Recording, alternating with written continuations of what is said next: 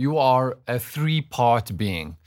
So we're still talking about the power of words, but for a moment, I want to explain a little bit further how you are made. So, God made you in three parts. He made you a spirit first. So, you are first a spirit. Your spirit is eternal. So, your spirit will live forever. The second part of you is your soul. And the third part of you is this this body that you live in that will one day die. So you are a three part being. You are first a spirit. And I'm, I'm making this quite important because we're going to get into why I'm emphasizing it, but you are first a spirit. And I'm going to go straight into scripture. And the first scripture I'm going to read is Luke 10, verse 27. And this is from the New International Version. And verse 27 says this He answered. So, so they were trying to trick Jesus into, into many things, but they were asking him, What's the most important law? And this was the way Jesus responded. He said, Love the Lord your God with all your heart, with all your soul, and with all your strength. And love your neighbor as you love yourself. So the original record of this is Deuteronomy 6, verse 5. And it says this it's the same scripture, the first record of it. Love the Lord your God with all your heart, with all your soul, and with all your strength. So I want you to note the three different parts here. So it's love the Lord with all your heart, with all your soul, and with all your strength, which is your body. So, what is your heart? And you know, there's there's many times you'll hear people say, "Oh, you know, he's got such a good heart, and you know, his heart is in the right place," or you know, something like that. And what and what do they mean when they say that he's got a good heart? Where is your heart? So, literally, your heart is in the center of your being. So, in in in spiritual terms or in scriptural terms, your heart is the place where your spirit lives. Your heart is your spirit. So we are to love the Lord with all of our heart, which is our spirit, and we are lo- we are to love him with all of our soul and we're going to get into that later. And we are to love him with all of our body, all of our strength. Okay. So your heart, this is where it gets interesting. Your heart or your spirit is your internal factory, which produces life and or death. So just imagine it for a second. If you picture your heart as this little factory and smoke coming out of it and lots of machines and wheels turning inside, and it's constantly working to produce either life or death. So your spirit is alive, your heart is alive all the time. It's constantly working, producing life or death. So the Bible talks about your heart being your garden or the soil of your heart. And we're going to look at scripture. And the soil of your heart either produces life or it produces death. So I'm going to jump into a scripture here, Mark 4, 1 to 9. And this is in the New Life version. And then I'll go into a different version just now. The picture story of the man who planted seed. So, verse 4 reads Jesus began to teach by the seashore again. Many people gathered around him.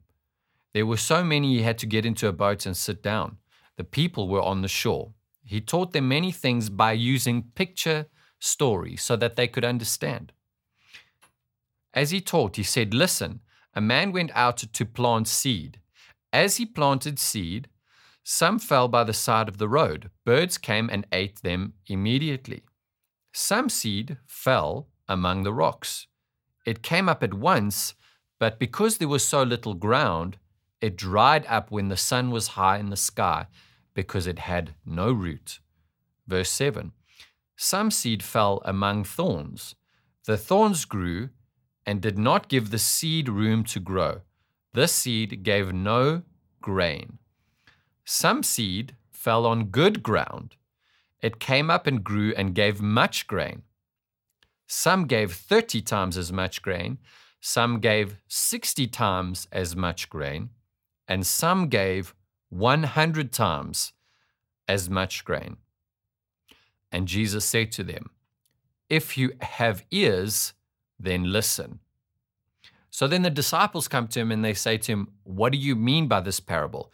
And Jesus says to them, You have to understand this parable or this story to understand every other parable or story that I, uh, I will teach. So this is important that we understand this. So I'm going to read Mark 4, verse 14 to 20 from the Amplified Bible. Verse 14 says, So now Jesus is, explaining the story, and he says, the sower sows the word.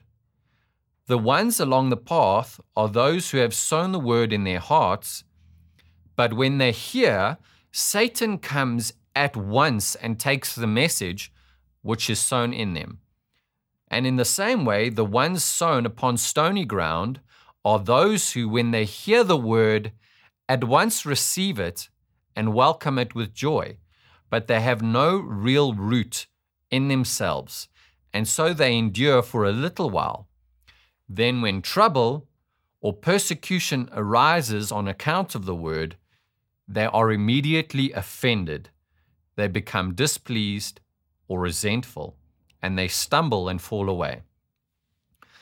And the ones sown among the thorns, and listen to this the ones sown among the thorns are others who hear the word then the cares, the worries, and anxieties of the world and distractions of the age, the pleasures and delight and false glamour and deceitfulness of riches. So it's a mouthful.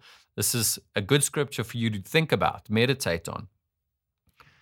Uh, deceitfulness of riches, the craving and passionate desire for other things creep in and choke and suffocate the word and it becomes fruitless.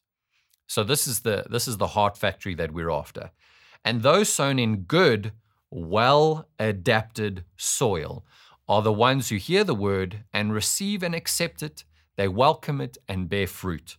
Some 30 times as much as was sown, some 60 times, and some even a 100 times as much. So look at the different heart conditions or look at the different factory conditions. Which heart do you want? Well, for me, I want the heart that produces 30, 60, and 100 fold what, what gets put into it. If you had to talk to a farmer, any farmer would tell you they would want 30, 60, and ultimately a hundredfold return on all of the seed that they sow. So we want our hearts producing 100% life and no death. So, in the next session, we're going to talk about the heart and what affects the heart soil. Thank you for joining me on Sanctuary.